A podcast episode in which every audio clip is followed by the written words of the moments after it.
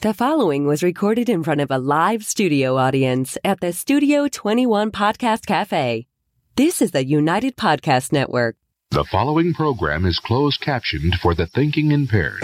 By tomorrow, I will rule the world! You think he's gone? He's not gone! That's the whole point! He's never gone! Is this some radical new therapy? You see? To start, press any key. Where's the any key? Welcome. You've got mail. Well, I mustn't have been paying attention when you were just talking to me. Do you think that you could repeat the question and I listen more attentively? There must have been something in all of that nothing that wasn't quite so easy.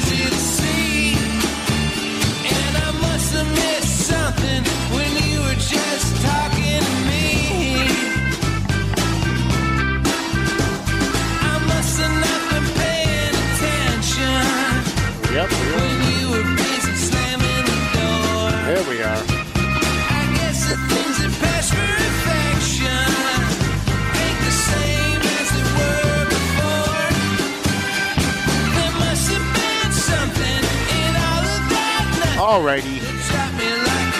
Let's get this show on the road, shall we, studio audience? I got one clap out of the audience. That's only because there's only one person in the audience today, so it kind of works out. Hey, how you guys doing? Tom Duggan here on the Paying Attention podcast. Hiya, Top Two Guys Smoke Shop in Salem, New Hampshire, uh, at the Studio twenty-one Podcast Cafe. We have a couple of announcements before we get to our guest today. Uh, we have uh, we have Kiana is returning, Ed Sullivan.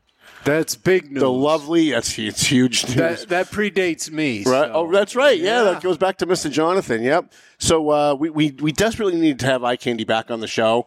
And, you know, when we started a year ago, I'm actually starting to, the more I think about this, I'm taking it personal. We had eight people right. involved in the show, and now it's just me. Uh, so you, it's you, kind of hard not to take that personal. You were the guy with the entourage right. when you started. Yep. Now it's me and Rich. I mean, it could be that when you talk too much, trouble starts. That could be. That could be. I think the other thing, too, is that that um, we gave people segments to do, but right. I, I, I'm not a micromanager, right? So I don't like I don't want to stand over someone and tell them how to do stuff. Yeah. I just give people stuff, tell them to go do it. And sometimes when you do that, people kind of go back to living their own lives and then remember it like five minutes before the show. You know, like a lot of people, like like like me, right? I show up sometimes, I got nothing, and then we just trudge through right, the show. Right, but you can generally pull it off. Other people, yeah. less so. Yeah. So next week is our one-year anniversary edition. Believe it or not, we've been doing this for a year. Well, that's a lot of money Dave Garofalo made off of, oh, off yeah. of us last year. That's why he's always smiling when I come in, right? Um, so next week, we're going to have Kiana's going to be back. We're going to be doing news segments at the top of the show, which is great. I'm hoping we're going to get Maddie back at some point. Um, I, I desperately need my intern back because she does lots of stuff like with videos. Oh, yeah. And she can cut the audios and the videos for us. We've been kind of lacking in that in the last couple of months. Uh, Pomerano won't be back until the second or third week of January. Also next week, because it's our anniversary show, we're starting an hour early.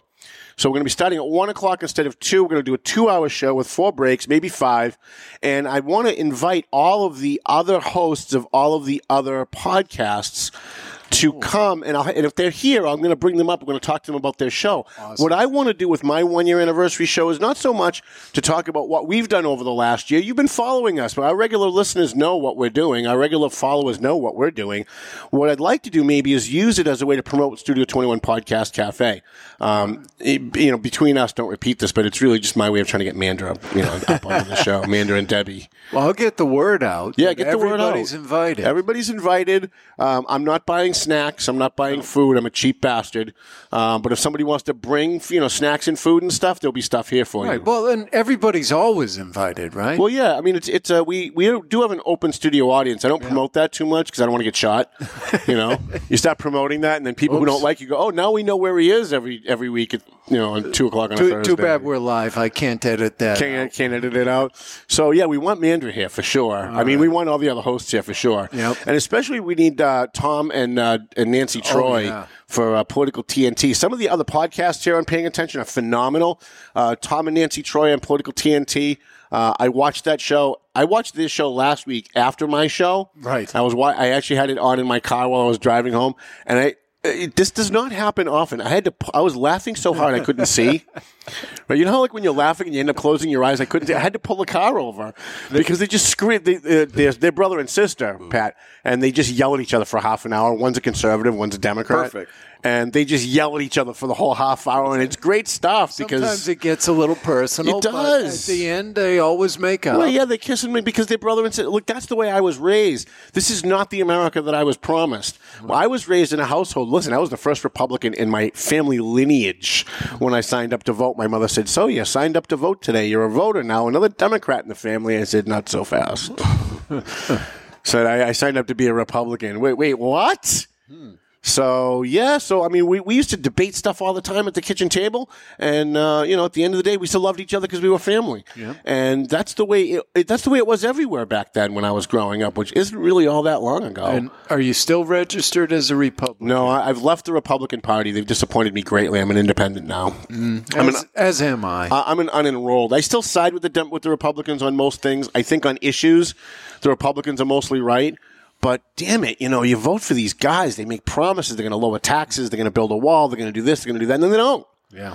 And I'll tell you what, if Donald Trump doesn't build this goddamn wall, I'll tell you right now, I'm not voting for him again. I'm not voting for anybody ever. I may never vote again if if we don't get that, because I'm I'm I'm an old man now. I just turned fifty. Don't repeat that. Whoa. But but I'm an old man now, and I'm looking at you know years of being involved in local politics and recruiting candidates for city council and and, and campaigning for Congress people and and and and here we are. We we just, we never get what we ask for. We never get what we're promised. And if if Trump doesn't do it, I'm done. I'm just telling you right now. I'm not voting for him. I'm not voting for anybody. Bad, no. bad enough that he sat on the campaign trail yelling and screaming that we don't tell our enemies when we're withdrawing, and then he comes out and says we're withdrawing from Syria. Like, hello, this is not why we voted for you. So anyways, to my left, I have, uh, to my left, your right, I have uh, a great guest, which I think is going to fill uh, the hour very quickly today. Uh, his name is Patrick Haynes. He is from the law firm of Raimondo, Stramondo, Strapoli, Kazili. Napoli Shkolnik. Na- Napoli Shkolnik. That's a mouthful, right? And uh, and you guys are partnering with uh, our buddy Bob Kelly. Yes. In uh, in Lawrence. I love Absolutely. Bob. Bob is former registrar of deeds. Um, has always been very good to the Valley Patriot. We love Bob Kelly. Um, in fact, I think my ex works for him, which is kind of weird because when you guys sent me that thing, I went, Bob Kelly, no, no. Of all the law firms. Because I'm thinking, like, at some point, I'm going to have to be sitting in a room, right? Yeah. With, and then she shows up. But, I mean, we're all grown-ups. We can handle that stuff. Um, you are... Um, You are one of, not many, by the way. We thought there was going to be a whole bunch of lawyers after the Columbia Gas disaster uh, descending onto Lawrence and uh, trying to, you know, trying to take advantage of the people that were the victims of the Columbia Gas uh, disaster, uh, which I want to talk about a lot today. Um, but as we look around now, a few months later, there's really like one or two, and that's pretty much it. And most of the other law firms are... Um, They're they're doing class action lawsuits, and right. That's not exactly what you're doing. So why don't we Correct. Start with why don't you introduce yourself, tell people who you are, um, you know, all that stuff, and then we'll go yeah. into the good stuff. Yeah, the good stuff. Cool. Yeah, no, I'm a lawyer actually based in Texas, uh, working for a New York law firm, handling cases in Massachusetts. So how did uh, that happen? Before you go forward, yeah, this is one Texas of those law things. Firm working for a guy in in New York, and he's doing stuff in Lawrence, Massachusetts, and now he's sitting in Salem, New Hampshire on my show. How did that happen? Well, you know, I, I got hired about seven years ago by Napoli Shkolnik. They're based in New York, and uh, they hired me to run their Midwest office right outside Saint Louis. And after two winters of shoveling snow, I I, I said, I, I got to go back to my homeland. So uh, they're kind enough to let me live in Austin, Texas, although I don't really have that much casework there. So I just travel around the country wherever they need me. And when this situation happened here in the Merrimack Valley, this is where they needed me. Uh, and so I was up here a couple of days right after uh, the incident happened. Um, and our first client was a gentleman named Dean Thornhill, whose home... I know uh, Dean well. Yeah, whose home uh, caught fire in the basement. And uh, he... through some family connections, knew a lawyer named Dave Raimondo that knew us, and he invited us over, and it kind of went from there. So now we've got Bob Kelly on the team to have a, a lawyer right here in Lawrence that people can go to when they have questions or want to drop off paperwork or whatever. They can always swing by his office. Mm-hmm. Funny, last night everybody said, I thought Bob was retired. I said, well, he's not anymore, so we're keeping him busy. Uh, and uh, we also have a lawyer named Brian Kuna down in Boston that uh, works with us. So we've got a, a good-sized team. Um, but you're right. What we're doing is a little bit different than the class action approach. The folks that uh, first came up here, there was a law firm, uh, filed a class action pretty much covering all the different bases, businesses, individuals, uh, pretty much everything except for the personal injury cases. Mm-hmm.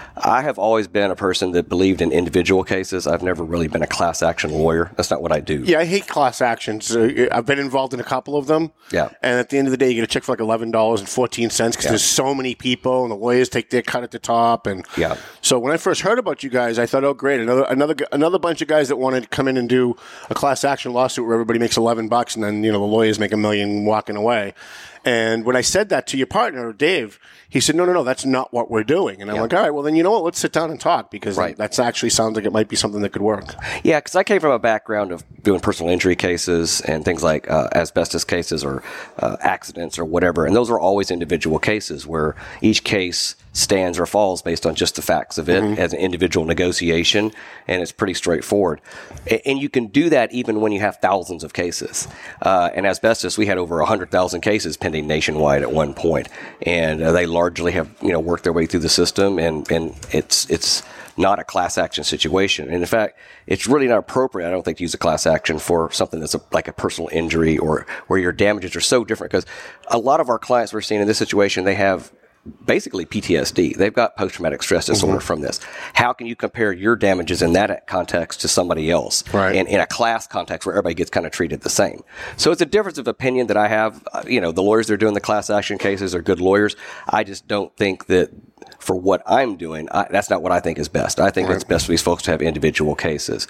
Uh, and so that's what we've been telling uh people that come to talk to us. If that's what they want, that's what we're doing. We probably have about one hundred fifty or so clients that we've signed up individually, um, along with some businesses as well, uh, that have come to us and just are looking to balance out what the scales, you know, to try to make themselves a little bit more okay with life, because they are going through so much stuff right now with the stress, the pain, the anguish, the expense, the lost sleep. And even though a lot of people are getting back in their houses now, uh, it's still been a train wreck for everybody for the last couple of months. I was a little surprised. I was talking to, it might have even been Rich, um, yesterday or the day before.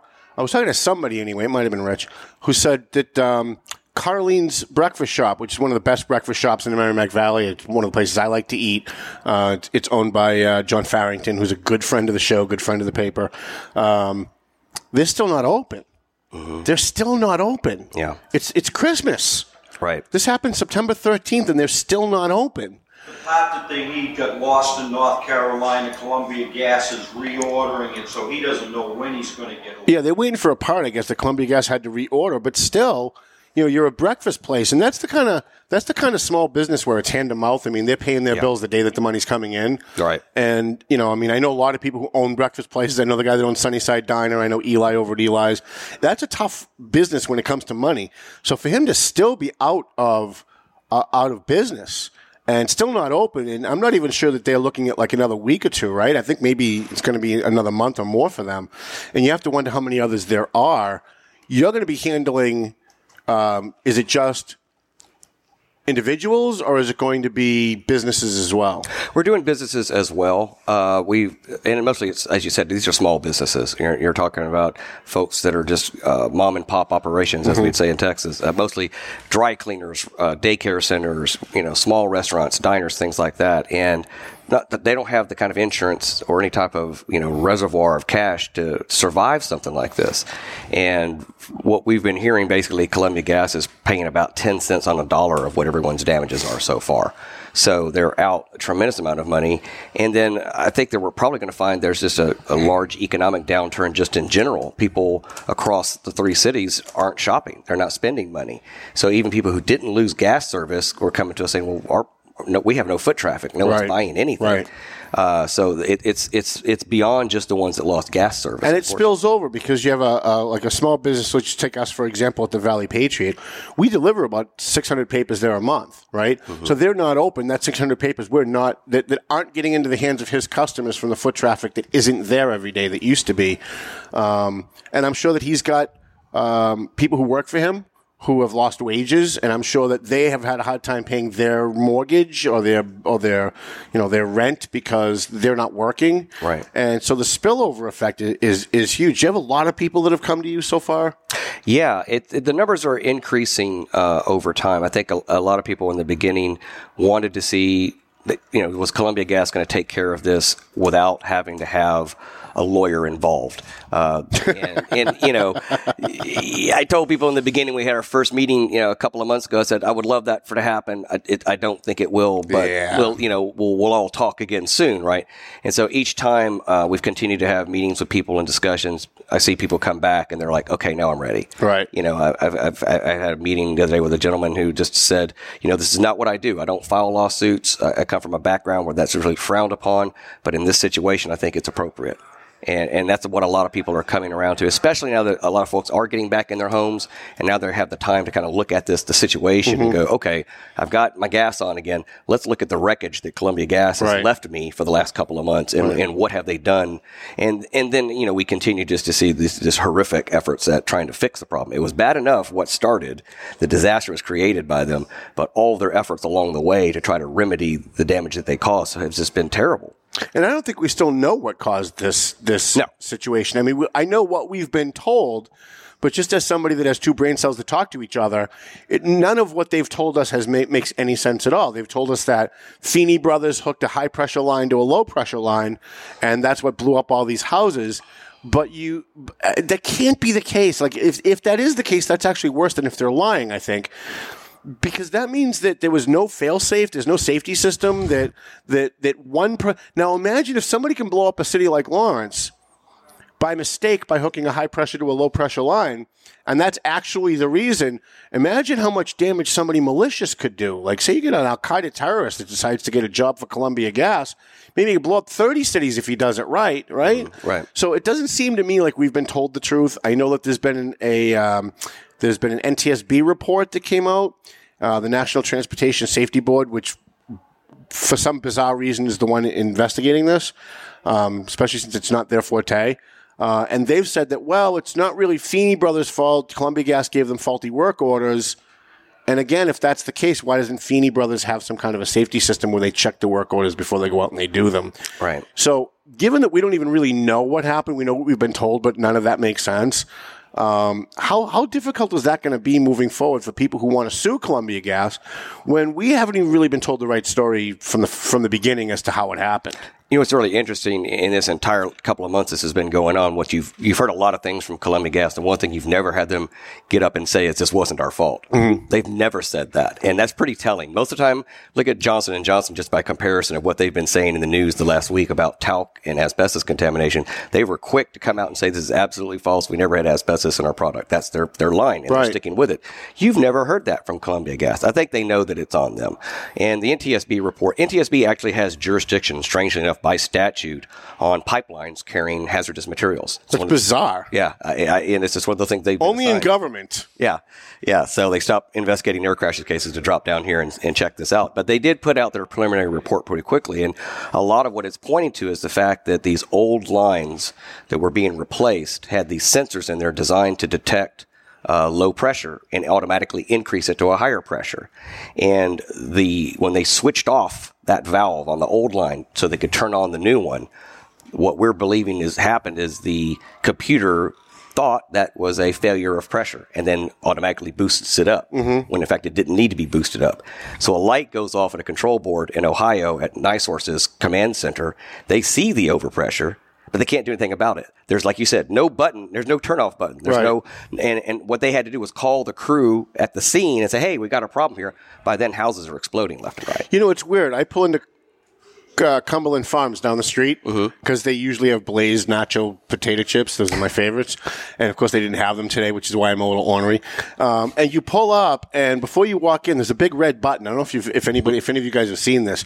But before you walk into Cumberland Farms, because it's also a gas station, there's a big red button that says automatic shutoff. Yeah. So that if somebody's smoking a cigarette and they're pumping gas and all of a sudden there's some kind of a fire, anybody can go over and hit that button and stop it so that there isn't more fire and more explosions and more damage of whatever it is. And yet if Cumberland friggin' Farms can do that, right? Columbia Gas is a multi-trillion dollar um, uh, across the world na- country, uh, uh, company, and they don't have a shutoff valve. Like, they don't have like a guy somewhere that can hit a shutoff valve. They can hit a button that will just shut everything down in case of emergency. Like, right. What if there's an earthquake? Like, say it wasn't this. What if there was a, a an earthquake, even a small one, like a two point one or a two point two, and it shook those those pipes underground and caused additional pressure and, and caused something like this? There's there's no sh- there's no automatic safety valves that just shut everything off. It's hard to imagine, right? And then once it gets How to your house, how is that possible? Once it gets to your house, there's no protection of your house from this happening until now. That they're going through and they're actually putting in new meters on mm-hmm. everyone's homes, those actually have a protection system that would protect your house from a high pressure or right. overpressurization. They didn't have that before. Right. So, and they, they just didn't invest that money. And and they cut, from what we're hearing from the, the insiders that, you know, were working there, the whistleblowers are starting to come out and tell stories. They've eliminated the budget. They got rid of all the inspectors. They've cut back on everything trying to save money. And they were warned by some of those people, if you continue to make these types of cutbacks, Uh, you're going to have a problem. Yeah, that's and, not going to sure fare well for them in a lawsuit. Right, right. Uh, you know, one of the things I think that bothers me the most, and I have to say that, like, I was really angry at Columbia Gas, really angry, because I'm very good friends with the cops and the firefighters in Lawrence. I grew up with a lot of them. Some of them served with my dad. Some of them served with my uncles. And and I was there when the houses were blowing up. Mm-hmm. And and I watched I watched... Lawrence firefighters, I watched Lawrence police officers running into buildings while they were exploding, grabbing kids and coming out and handing them to their mothers and then going back in while it was still exploding. Absolutely. So I was really pissed off, um, especially when I found out that this wasn't just some mistake, that this was something that really could have been prevented. But I think as I've been thinking about this since it happened, and Columbia Gas has been very good to me, but then again, I own a you know a newspaper and I have a radio show, so they've been they've been they've been kind of good to me, so at least so far, right? But then I started thinking, you know, all they're doing is is paying people back for the expenses that they incurred as the result of this disaster. Mm-hmm. But what about the sleepless nights? What about the shivering nights with with you know with space heaters, you know, cu- with their family cuddled on a couch? What about the inconvenience of having to drive halfway across town to get your laundry done? What about, like, I'm I'm looking at the okay, they're reimbursing people for meal expenses, some of them, they're reimbursing for some of the expenses people have for laundry. But it doesn't seem, it seems to me like the minute this happened, if we had a leader at Columbia Gas, if the president of Columbia Gas was an actual leader, he would have sat down with the board and said, we're going to give a five thousand dollars check to every single person affected by this right up front to help them through the next few months. And then as we go, we'll, we'll, we'll reimburse them for expenses and just, just for, just for the inconvenience, just because they're the victims of what we did. And they never did that. Right. And they still haven't done that. And I think had they done that, guys like you wouldn't have to sue. Absolutely. Because I think there'd be a lot more people who would be happy. They'd be saying, look, they, they screwed up, but they realized they screwed up. They gave us a check right away, so we we weren't you know robbing from Peter to pay Paul the first week trying to figure out how to eat, right? Because they're only reimbursing you after you spend money on food, after you spend money on other stuff.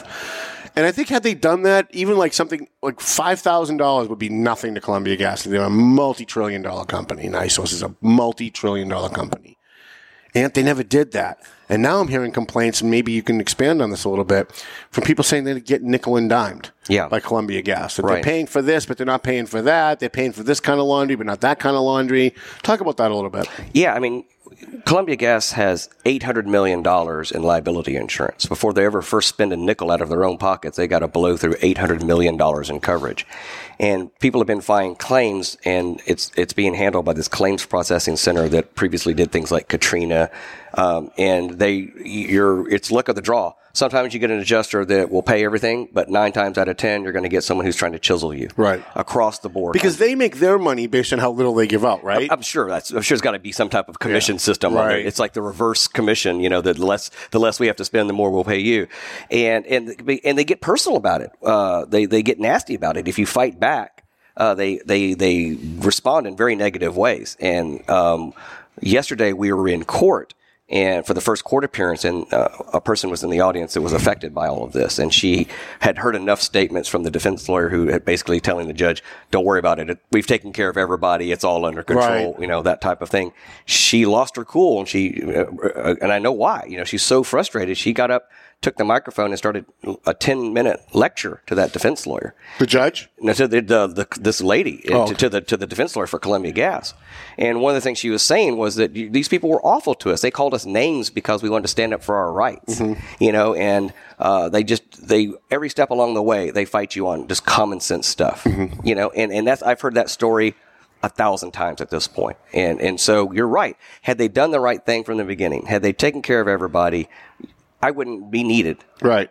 And there wouldn't be this momentum of anger that's building in the community day by day by day, watching this continue to develop ac- across all, all the cities. They're all being affected by this. We're, we're talking to Patrick Haynes. He's from the law office of um, Raimondo and Shkolnik. You can you throw that up on the screen if you want, Ed. We, we did a little graphic for you. Oh, well, that's nice. We, we were thinking about you. There you go. Um, and, uh, and he is here to talk about they are suing Columbia Gas. If you're interested in suing Columbia Gas, um, if you are a business, if you are an individual and you don't think you've been treated fairly by Columbia Gas, if you think that maybe they've reimbursed you for some stuff but not other stuff that you should have been reimbursed for, or maybe you've been reimbursed for everything that you've spent but you still think Columbia Gas needs to pony up more, I happen to be one of those guys. Yep. You know, I mean, they've been very good to me. I, as soon as they found out I had owned a newspaper and all this other stuff, it was like, oh, yeah, suddenly I get this. And by the way, the woman who called is great. Her name is Bettina. She calls me all the time. And she's great. Anything we can do to help, anything we can do to make it easier for you, blah, blah, blah, blah. But, but, I talk to people who aren't Tom Duggan, who don't own a newspaper, who, do, who don't have a podcast, you know, who, who aren't guests on, you know, do guest lecturing and all that stuff. And the nightmare stories that I'm hearing that, um, in fact, one of you, I think one of your clients, uh, Rachel Moffat, had a uh, had an issue where she's a nurse and she doesn't want to do her her laundry at a laundromat, because she deals with all kinds of like biological infections and mm-hmm. stuff like that, and she doesn't want to contaminate like a public, right. uh, a public uh, laundromat, and so she's like hand washing it, or she's doing it in another way, and they they're saying no, we're not going to reimburse you for that. Like, yeah. if you're not if you're not going to do it the way we think you should do it, then we're not going to pay you for that. Absolutely. And it, and it, it, I've also gotten some pictures, and I don't know if you're handling this as well, but I've also gotten some pictures. Um, from one of my readers that shows that Columbia Gas went into their kitchen and there's just pipes everywhere all over their kitchen. Like it goes up and around their, goes up and around their doorway and then down the other side of the doorway over to, you know, like across the room. I mean, it, it looks, it looks awful. It yeah. looks terrible. Yep. And you've got these guys that were coming in that were doing temporary work. We get it. They were trying to do it fast, but they weren't doing it right. They were doing it fast, but they weren't doing it right. Mm-hmm. Is that something that, even though they've fixed the problem, is that something that people should be talking to you about? Absolutely. And I was talking to someone about this last night, that this is why it's going to be a continuing problem. Uh, this gentleman showed me a picture like you're talking about where the pipes are doing these crazy S-curves on right, the outside yeah. of his houses. What yeah. is that? And he's like, what's going to happen when I go to sell this house someday and it's not up to code because of the work Columbia Gas did? Right. I'm going to have to spend a zillion dollars to fix this. Right. And, and where are they going to be then? So this is a continuing problem that is not just what happened the last couple of months, but going forward, you're going to continue to see all these types of issues. They still haven't come back in many situations and fixed the landscaping damage that they've done to homes, uh, the tremendous damage they've done throughout these cities, honestly, uh, where they had to park the trailers and ripped up the parks and all the all that stuff. And they keep saying to people, what I'm hearing now is, well, we're going to come back in the spring. Right. So all that's deferred. All that's on hold until the spring. But in the meantime, what you see is it, what appears to be is like they're declaring victory of their own sort and, and leaving. Uh, their presence in the cities seems to be declining pretty rapidly right now. When when I when I started driving through the city and I saw them putting the trailers up, yeah. my first thought was, because I love Lawrence, and you know yes. I don't care what anybody says, I love Lawrence. I'm driving through and I see the South Common, which I spent a lot of time at when I was a kid. Uh, when I worked for the city, spent I was uh, I was the director of a program called Adopt a Park, and we wanted to make sure that the parks looked great for the kids. You know, this is before there were needles everywhere, right? And I'm driving by and I'm looking at all these trailers on the ball field that the city spends thousands and thousands of dollars to do every year and to fix. I mean, I, I know I know the guy that runs the South Lawrence East Little League field who's been begging for five years for new turf. Mm-hmm. I mean, everything takes so long in government to do. And then, you know, they, they go out and they finally spend, after twenty years of disrepair, they spend thousands and thousands of dollars to fix up a park. And then Columbia Gas just goes on and they just throw all these big trailers up. I hope they plan on reimbursing the city. Yeah. I hope they do. And if they don't, I hope Dan Rivera calls you. Right. And the city files a lawsuit. Um, I also know that Dan Rivera, uh, as the mayor of Lawrence, uh, as we get ready for our first break, um, spent an inordinate amount of money in his first year, which would have been, what, five years ago, uh, Rick?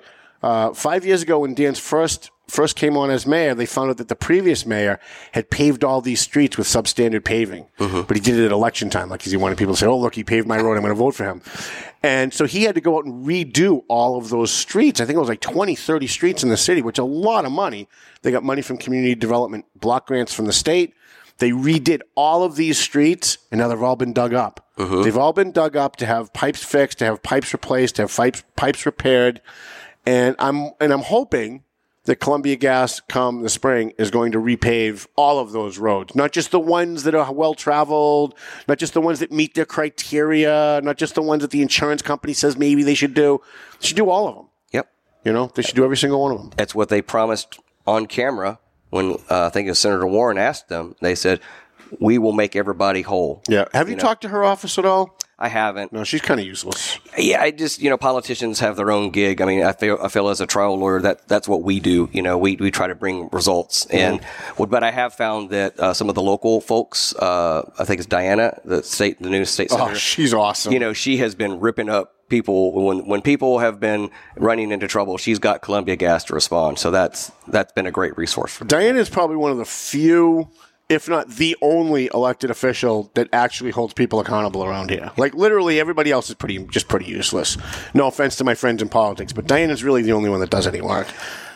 It, it, it's amazing. All right, so we got we have to bounce out for a quick break. I wanted to um, let's just pull up his. Uh, can we pull his thing up again while we're while we're sitting here? I want to remind people. There you go. So if you're interested. If you've been affected by Columbia Gas, if you don't think you've been treated well by Columbia Gas, these are the guys to call. Call Bob Kelly's office. There's the number on the screen. I don't have it in front of me. Only because I'm incompetent. I'll, we'll we'll I'll, make it work. I'll get it in the show notes. All right, okay. Appreciate that, Ed Sullivan. Hiya, Top Two Guys Smoke Shop here at Studio twenty-one Podcast Cafe. We will be back after this on Paying Attention with attorney Patrick Haynes.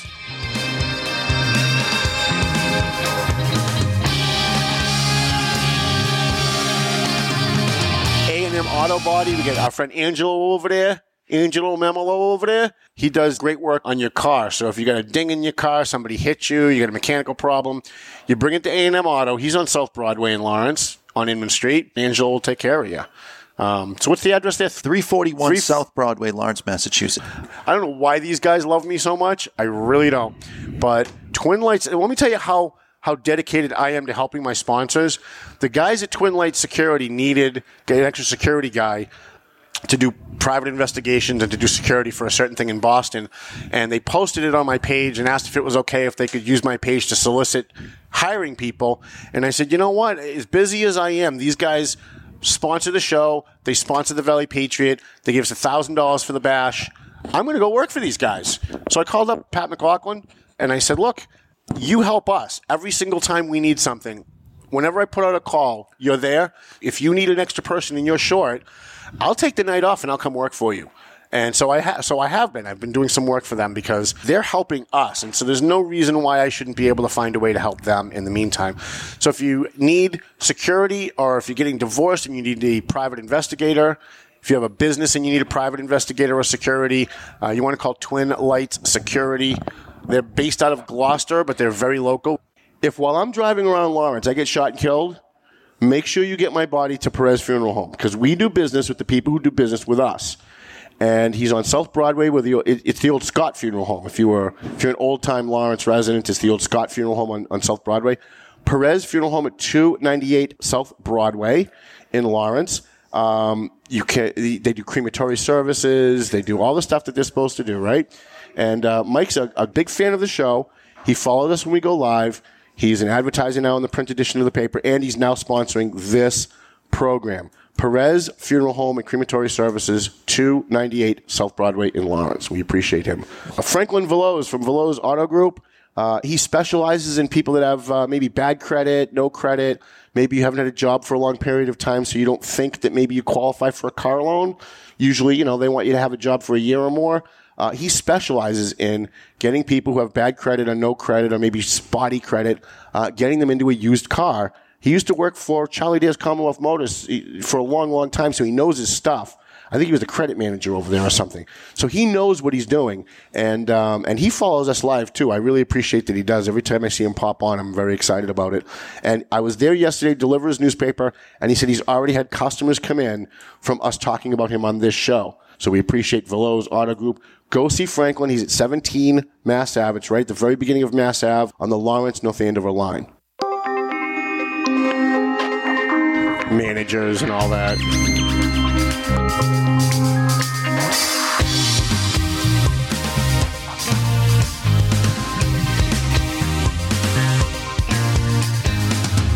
Alrighty. I still think that's the funniest commercial that, I, that I've ever done. If I get shot when I'm driving around Lawrence, I love that one because it is. Well, first of all, it's true, right? Because I've been shot at twice now, right? So it's true. Like if anything happens, even in death, we are loyal to the people who are loyal to us. And I want to make sure that, like, even though I'm not here to make the decision, I want I wanted it. I want it memorialized on this show that if anything happens to me, well, I've already committed to making sure. Okay, all right, very good. And we also want to thank Franklin Veloz, Veloz Auto Group. Um, he uh, one of our one of our followers, one of our readers, one of our listeners, uh, Jen Ravalia, saw the very first ad on this show for Veloz Auto Group. She needed a car. She went down to Franklin, told him who she was, told her what she was looking for. She didn't have a lot of money. She didn't have great credit. He took care of her. She drove off the lot with a car. She took care of her. Nice. Right? So that's why we go to the people who take care of us, because if you go to Franklin Veloz for a car and you tell them, hey, look, I'm friends with Tommy Duggan, or I, I, I follow the Valley Patriot, or I follow the Paying Attention podcast, they will take care of you. Like I, I have uh, Mike Thibodeau, his girlfriend um, got into an accident, took the car to Angelo over there at, at A and M Auto over Bodies there. over there. I only do that because he's Italian. We like to make fun of Italians on this show. We're equal opportunity offender. And she went in. He went in and he said, "Hey, are you that guy, that guy Angelo over there?" And he said, "Yeah, you must be a friend of Tommy Duggan's." He says, "Yeah, I, I, I have uh, I, I have some body work I need done." He took care of it. Like in two weeks, it was all taken care of. It looked just as good as new. So make sure that you guys, uh, we, we're always looking for new sponsors. It's very, very, very inexpensive. For fifty dollars a week, you can sponsor the show. Uh, we will talk about you on the show. We'll give you uh, free ink in the Valley Patriot. We actually have a crossover package. If you want to advertise in both print and on the show, we can do that. Uh, and we also want to encourage you to um, keep an eye out for all the other podcasts here at the Studio twenty-one Podcast Cafe, especially, excuse me, especially the Writer's Block. We love the Writer's Block. Actually, I just love Mandra, but but we love the Writer's Block because that's the excuse that I have to watch Mandra, right? Because right. She looks great on T V. She looks great on the internet, and her and Debbie. Although I have to be really good when it comes to Debbie because her husband is um is Mister Yeah. Jonathan. Yeah, you don't want to go there, right? So I would be saying way more nice things about Debbie, but I just don't want to get beat up. Hey, how you guys doing? Tom Duggan back here on the Paying Attention podcast. I'm sitting here with attorney uh, Patrick Haynes. He is from Napoli and Shkolnik. Did I say it right? You did well. I got it right. Yeah, only got it. twenty-seven times, but I got it. Um, they're also partnering with our good friend Bob Kelly, attorney Bob Kelly on Parker Street in Lawrence. His office is right on top of the uh, Packet Pharmacy. I want to say hi to our friend Robin Desmond, who owns Packet Pharmacy. She's very good to me. I was having some hot problems the other day, and I, I pulled in, and she she opened up one of her things and, and took my blood pressure and took care of me right there in the pharmacy. I was all set. So, um... if you're interested in suing Columbia Gas, if you're interested, maybe you don't, maybe you're not sure if you want to sue Columbia Gas, but you just want to talk to somebody about it.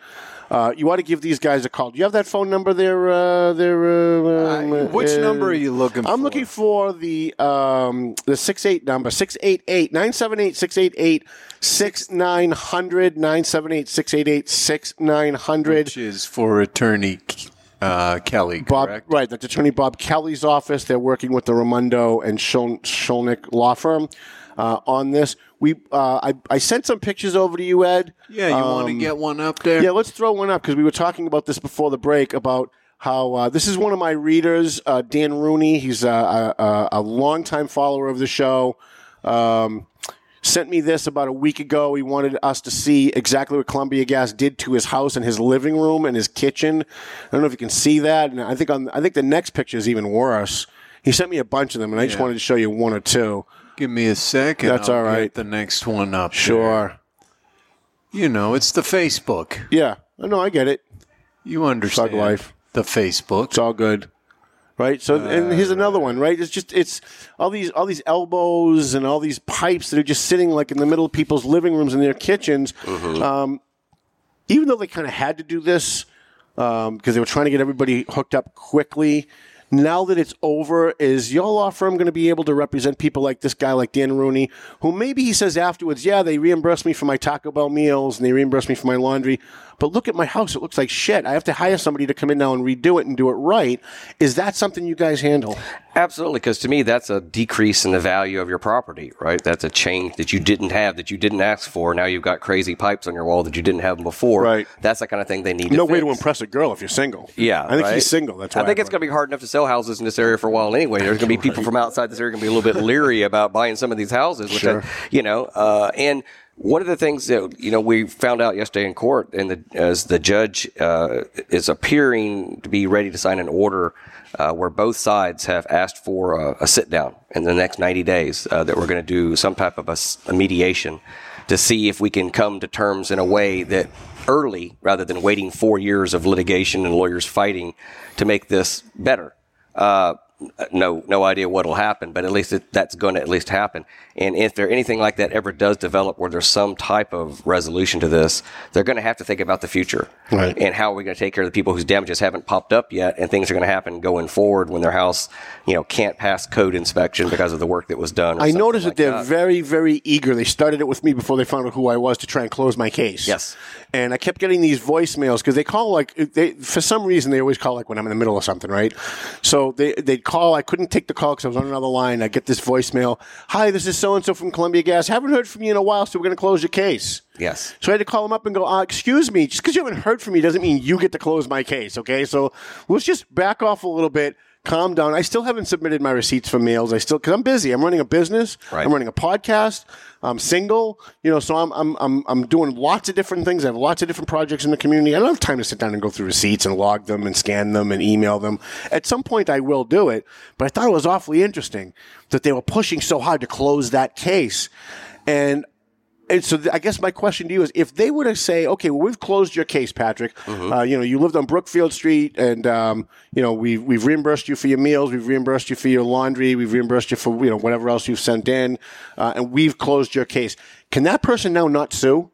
Because Columbia Gas has considered their, quote, case closed? No, they they absolutely have the right to sue, and that may be the only option they have. Um, we were talking to a number of folks yesterday about this, that similar situation.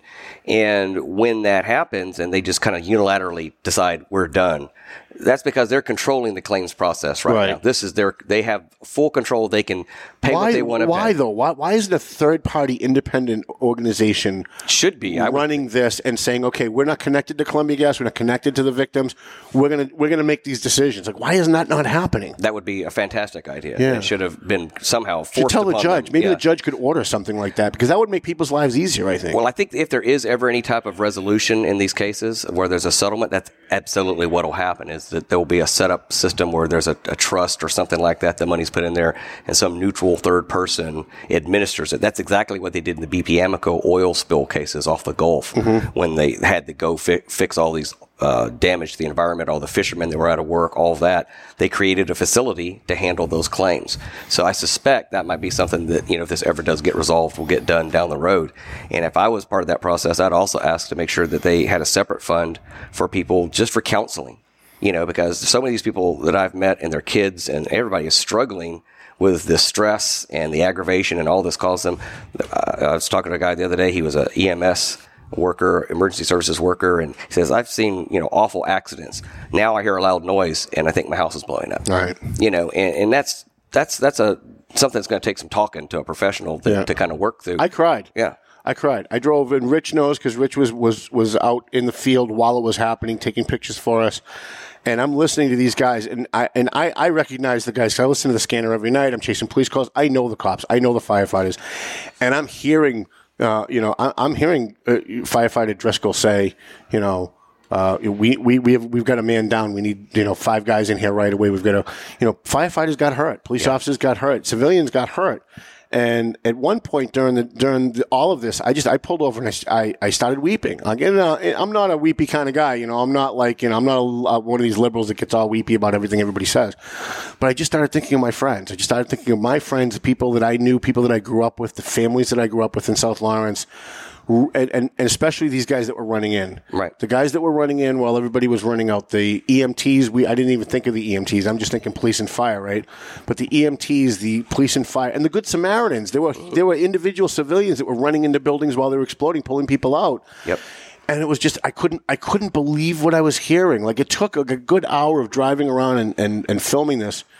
Before that started to sink in, when it started to sink in, I mean, I, I couldn't, I had to pull over and I had to and I had to weep. I can't imagine, and I don't, I don't have P T S D. I'm not looking for any of that, but I can't imagine the people that were actually involved in that, what they're dealing with every night, what sure. they wake up thinking when, in, in, first thing in the morning, um, you know, what they think when they hear a car backfire, when they hear something that sounds like it might be an explosion. I can't even imagine. I can't right. even imagine. Yeah, and you know, the, we're talking about Dean Thornhill, one of my clients, and when his house caught on fire, some police officer ran down the stairs with a little handheld fire extinguisher into a gas fire. You know, it's looking like a flamethrower shooting right. across the basement. He's sure. down there with a little handheld. That's the kind of stuff these guys were doing, and it was amazing. It, it, you certainly saw the best of people right. in that instance sure. of, of how people and how the towns reacted. Yeah. But it had to be devastating for people that lived their whole lives in these towns to see their town wrecked, literally, right, yeah. torn apart, blown apart, uh, people killed, people hurt, and, and and something that could easily, easily, easily have been prevented. So how do how do people get in touch? What is the what is the best way for people, A, to get in touch with you, but also what is the what is the ideal case? Like people who are watching, who are listening, maybe they're live, maybe they're watching this after we go off because it stays up online, and they're thinking, okay, well, like I, I maybe I don't qualify for this. What What circumstances have to be there for someone to qualify to come to you and say, yeah, yep. you know, I think we've got a case? Is it, is it anybody that was affected by Columbia Gas? You know, what I, people have been asking me, well, look, I didn't have any property damage and I wasn't hurt. Do I really have a claim? And I'm like, absolutely, you yeah. do. For what you were talking about, if you lost gas service for really any appreciable amount of time and went through the stress, the aggravation, the lost time from work and school, uh, just dealing with that whole claims process and, and all that mess, that's there, there, there's something there. That's a what I call it the pain in the rear factor, but it's mm-hmm. something that exists, right? And and they do have, deserve compensation for that, in my opinion. That's a damage that was caused by Columbia Gas just as much as any other. You know, the law recognizes physical damage. You know, you can whack somebody in the head and you're liable for breaking the bone. Mm-hmm. You're also liable for the emotional damage you cause from that. And that's what this is exactly. This is people that, and it was inflicted upon them. They didn't deserve it, and now they're struggling with it. And I think they absolutely uh, should be held accountable for that. Now, I'm sure that the um, the lawyers for the insurance company, which works for Columbia Gas, mm-hmm. is going to be saying, no, no, no, well, maybe you know, maybe you had some emotional uh, reaction to it, but, you know, uh, you, you're not, uh, you don't have P T S D, you don't have any anything measurable, right? Uh, and try and nickel and dime those people. Do they still really have a claim? I if think they, if they don't have like any measurable P T S D, but they, but they're still affected by it emotionally. You know, Massachusetts law is, on this particular topic is is basically says if you have any type of physical reaction from the emotional damage, you've got a claim. Really, and and that is it's a pretty low threshold of what that physical reaction is. So I think things like headaches, stomach aches, insomnia, all the physical symptoms that are associated with something like P T S D, as an example. Uh, that's a that's a real physical damage. So mm-hmm. I think you've got a pretty darn good argument. Nothing's guaranteed in life, but that's what I would be standing in front of a judge saying is that this is this is a physical. This is not just an emotional damage. This is a physical damage that's occurred to these people. P T S D in this instance is affecting their bodies. So therefore, uh, they should have to compensate people for the emotional toll that it's taken. Walk me through the process. Someone comes to you and they say, okay, I've been affected by Columbia Gas. Um, I think maybe I have a claim. What happens from there? What we've done, if if we basically have a very short, it's we don't need much information, just very about two pages of intake information verifying that they were in they were one of the affected people in the in this and how they were affected. Talk to folks on the phone, get the information we need, uh, you know, and if they want to, they sign a contract and, and they're our client. And from there on, it's my duty to make sure they're taken care of. And my view of that is as an individual, I will do everything I can to maximize that individual person's recovery. Mm-hmm. That's my job. That's my oath. And so right now, uh, we, we have filed uh, only a handful of cases because we're waiting a little bit on some advice from the court on how to streamline this process. I think we're going to get some orders from the court on how to make this work a little bit more efficiently. Uh, the, the, the court has there's one judge in charge of all of these cases. The, the, the defense actually asked for that, and, and they so the who's the judge? I wish you wouldn't ask me that. I don't Sorry, know. That's okay. I just I was it was such a blur, but I, I'm still learning my way on the Sorry. Around here. But no, it's okay. Um, but he's a good guy, uh, and he was very fair, and he was actually very surprised that we were all getting along so well. Um, But it was it was very interesting to watch. It was, as you can imagine, a whole team full of lawyers there uh, on both sides, and we were all kind of proposing how to make this system work so that it doesn't put such a burden on the court system. Because, you know, we don't really know how many claims could ultimately be involved here. But if it's thirty thousand claims or something like that, that's a lot of a lot of uh, work for the courthouse to deal with. And how so many we, claims do you have now so far? We've got about a hundred and fifty right now. Okay, that's um, still a pretty good. That's still a pretty good amount. It is. It's it's you know you know I don't I don't want thirty thousand. You know, I don't want that much. Right. You know, that's that's too much to even con, you know c- contemplate. But the, the every day I get phone calls or Facebook messages or uh, or maybe my lawyers that are here do, Bob Kelly or somebody. And, and every day we're at, more people come in because they've just hit that frustration point that they can't take it anymore, and they or they look back on it and go, "No, this is not acceptable. I, I deserve more than this." Right. And there's a lot of hidden costs, I think, too, that as people go through their lives over the next six months that they're going to find, right? Yes, absolutely. Um, there were things that I didn't think about, like like uh, um, that, uh, like Carlene's, right, not being open. And even though it's it's a small loss for us, right? It's like three six hundred papers not getting into not getting into the hands of our regular readers at that location. But I, I can imagine that there's excuse me a whole bunch of other things that are kind of like spin off expenses and spin off. Um, um, inconveniences for people yep. that maybe they may not know until later on down the road. If they close their claim now, mm-hmm. and I, I, I assume that when Columbia Gas is telling people that they've closed their claim, that most people are going to think like I did, okay, that means I guess I can't sue now, right? Because now yeah. they've, they've closed it. I think that's what they want people to think. Yeah. You know, and, and so that's definitely a, an issue that they don't get to unilaterally decide anything once you enter the court system. I gotcha. From, from there on, they don't have that ability to say, you're out, you're done. And they did promise in open court that they would not uh, try to have people sign releases uh, waiving their claims if they knew that those people were represented by counsel. Because mm-hmm. that's one of the things I have worried a little bit about is that if they're giving people, you know, these free items and things that just I've, I've told everybody, you know, you should just be very careful about anything you sign. Right. Make sure you know what you're signing. Right. Because uh, you don't want to release your claims. And the other thing I've told people is document everything. Right. You know, you don't, maybe you don't think you want to have a claim now. You might change your mind in two years and you'll have forgotten, unfortunately, a lot of what happened. Right. So keep. You know when people want to file claims? When you get your first judgment and the guy gets a million and a half dollars. All of a sudden, you're going to have fifty people going to be calling you within five minutes going, hey, wait a minute, I got a claim too. Yeah, yeah. Right? Yeah, and so... It, so the idea was to get in now. Right. I think it's always better to be, because we don't know what's going to happen in this process, but if there is some type of early resolution, you certainly want to be involved in that. There will be no- notification. They're going to try to notify all the people that are out there uh, that have a potential claim. They'll be... things in the newspaper, stuff like that. But the best way to know what's going on is to hire somebody that you're paying to... keep an eye on things right. for you and be your advocate. Now, I've got a lawyer. I'm involved in a, in a lawsuit in, a, in another in another arena.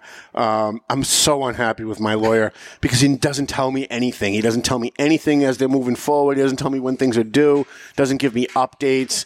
Uh, I'm used to lawyers model, mollycoddling me and letting me know everything and kind of keeping me in the loop as if I'm like, you know, part of the lawsuit maybe. Right. Um, will you guys be doing that? If someone comes to you and says, hey, look, I'm a Columbia Gas victim. I want you to represent me. They sign on the dotted line.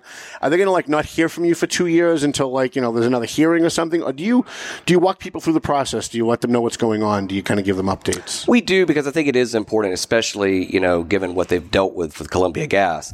Uh, for the folks that we, that we represent, about every two weeks, we kind of go down the list and call everybody one at a time and say, "How are things going? Right? Did you get your gas back? Uh, any new problems coming up?"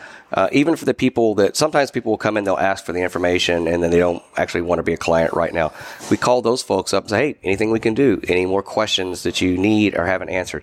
So I think it's important and why we have these meetings about every couple of weeks where I'm coming out and just talking to people. Last night I, I did basically a Senate filibuster for about three hours, just talking to people. And it was, I, I talked for a little bit, but most of the time I was answering questions that people had and just one after another, after another, after another answer because there's people are starving for information. And they're they're not getting it from Columbia Gas. They're not getting it from the, the local officials sometimes. Uh, so they're looking for somebody to help them answer these questions and navigate the system. And that's what we're trying to do to help people out. Uh, we are talking to Patrick Haynes. He is from the Raimondo law firm, Raimondo and Shkolnik. If you are a victim of Columbia Gas, the Columbia Gas disaster, uh, and you are interested in in perhaps getting involved in a lawsuit, it's not going to be a uh, it's not going to be a, a class action lawsuit where you're going with a million other people. You get eleven dollars at the end. Um, he will handle you. They will handle your individual claims. They're working with a local attorney that we know well and like, uh, Robert Kelly at uh, at the Packet Professional Building on uh, one thirty Parker Street. And if you want to call Uh, the Bob Kelly Law Office because you want to be part of this, the number is nine seven eight, six eight eight, six nine zero zero, nine seven eight, six eight eight, six nine zero zero. We've got about six minutes left. What would your advice be to people who are thinking about maybe coming to you um, before they call? What should they ha- kind of have together? Is there something they should prepare before they, they sit down with you? I, I know I went to a couple of your meetings, yeah, and I saw people crying as they were trying to explain, you know, what their kids went through and everything else. Yep. Um, I, I know it's an emotional thing, but I think people kind of have to like remove the emotion a little bit if they're going to be mm-hmm. sitting down with you guys. What do they need to prepare? What do they need to get together? The biggest thing, like I said, is helping us out with the the, the, the basic facts of how long were you without gas? You know, were you did you stay in your own home? Did you go to a hotel? Uh, what were the effects of that? You know, kind of coming up with a list of how did this affect your life? And and like I said, it's sometimes it's the children were affected, kids that aren't doing as well in school as they were before because now they're in a hotel forty miles from right. home, you know, and they're driving a two-hour commute back and forth. You know, all those types of kind of hidden, subtle damages that you may not think of right away. Mm-hmm. It it's much more than you know the fact that you, which is bad enough that you're cooking your food on a hot plate, right? You know, and you don't have heat and you got twelve blankets on. That's bad. That's enough. Gourmet food in my office. By the way, the odd plate. Yeah, it, but it, you know, it, it goes far beyond that. It's it's it's the psychological toll, and it's like you said, the secondary cost. Like, how much gas did you spend driving to that hotel forty-five miles away right. from where you should have been every day? Right. You know, and those those things like that. And if you can, you know, just making a list because I think that helps a lot. Uh, and it will, if, if you decide you ever want to do anything, whether with Columbia Gas claim or whatever, you're going to want that information. Right. Yeah. And uh, I, I think a key point was you may not know what your damages are at this point. Like, for example, a homeowner. Okay, some neighbor's house exploded. You go to sell your house years later. Yep. And there's damage to the foundation or the structure of the house. So there may be undetected things as well. Absolutely. And it could be things that you don't find out years down the road, and it's hard to predict those things, but that's something that's going to have to be factored into this whole process, the kind of hidden damages. Uh, okay, so we've got about three minutes left. Um, before we before we go, I want to give you, uh, we've been giving these out to, uh, we wrote a book. We published a book at the Valley Patriot. Nice. Every, every uh, month we have on the front page of the paper, which, by the way, is out on the streets now, our December edition, um, we honor a local veteran. Okay. And so uh, we're getting ready to celebrate our fifteenth anniversary, believe it or not. And at our thirteenth anniversary, we compiled all the stories of local veterans. And I think you had told me you had a veteran in your family, right? I do. Didn't I you do. My that? Father, yep. So, he, so when, I, when I first met Pat, he mentioned that his dad was A, a veteran, and so uh, I wanted to give you a signed copy of Heroes in Our Midst. Fantastic. And hopefully while in between suing Columbia Gas you can read it, and uh, so. we'd love your feedback because we're putting another one together, and uh, all the feedback that we get we're going to use to try and make the second one better. Great. For, I appreciate so that. So great. Thank you so very much. Thank Dave you. Dave Raimondo here on uh, the Paying Attention podcast. Uh, we also want to remind you next week that uh, is our one-year anniversary show. We are inviting all the hosts of all the other shows to come. Uh, we're going to bring them up, give them four or five minutes to maybe even longer, depending on how cute they are, right? M- Mandra will get an hour, and then everybody else gets five minutes. Maybe that's the way it should go. That, that's going to be interesting if you ambitious. Shuffle somebody out very quickly. Right, yeah. That kind of lets Yeah, I mean, if Ambitious shows up, then everybody else is out. Then it's just going to be two hours of me and her, right? Yeah. Uh, but w- So we, we're inviting people to come. We're at the Two Guys Smoke Shop next Thursday at one o'clock if you want to be part of our studio audience. Uh, Kiana will be back. She will start doing our top of the hour news again. So we're going to go back to being a real show, not just an uh, opinion show. And, and you know what you're not going to forget this week, right? Uh, Kim Kidney. Kim, our friend Kim needs a kidney desperately. She's she's she's really in tough shape. And so if you know anybody that wants to donate a kidney, that wants to maybe start through the process, you can email her or her husband Ted at kim kidney nineteen sixty at gmail dot com. Uh, I, if I probably won't see any of you before Christmas because I'll be hiding. I don't like to do Christmas shopping, and I don't like to talk to people. So I'll be hiding between now and Christmas. So if I don't see you, which I probably won't, I hope you guys all have a Merry Christmas. I had a great Hanukkah. Thank you for asking. Appreciate that. How was your Hanukkah? Hanukkah was good. All right. I didn't get quite as many Hanukkah presents as I got last year, but it's not really about that. Actually, it is for me, but yeah. It's not supposed to be about that, so I have to pretend. Melvin Taylor closing out the show. We thank Melvin for doing the uh, music for this show and for putting it on his, on his records. That's pretty awesome, too. Mel says go home, so go home already. We'll see you next week at one o'clock instead of two.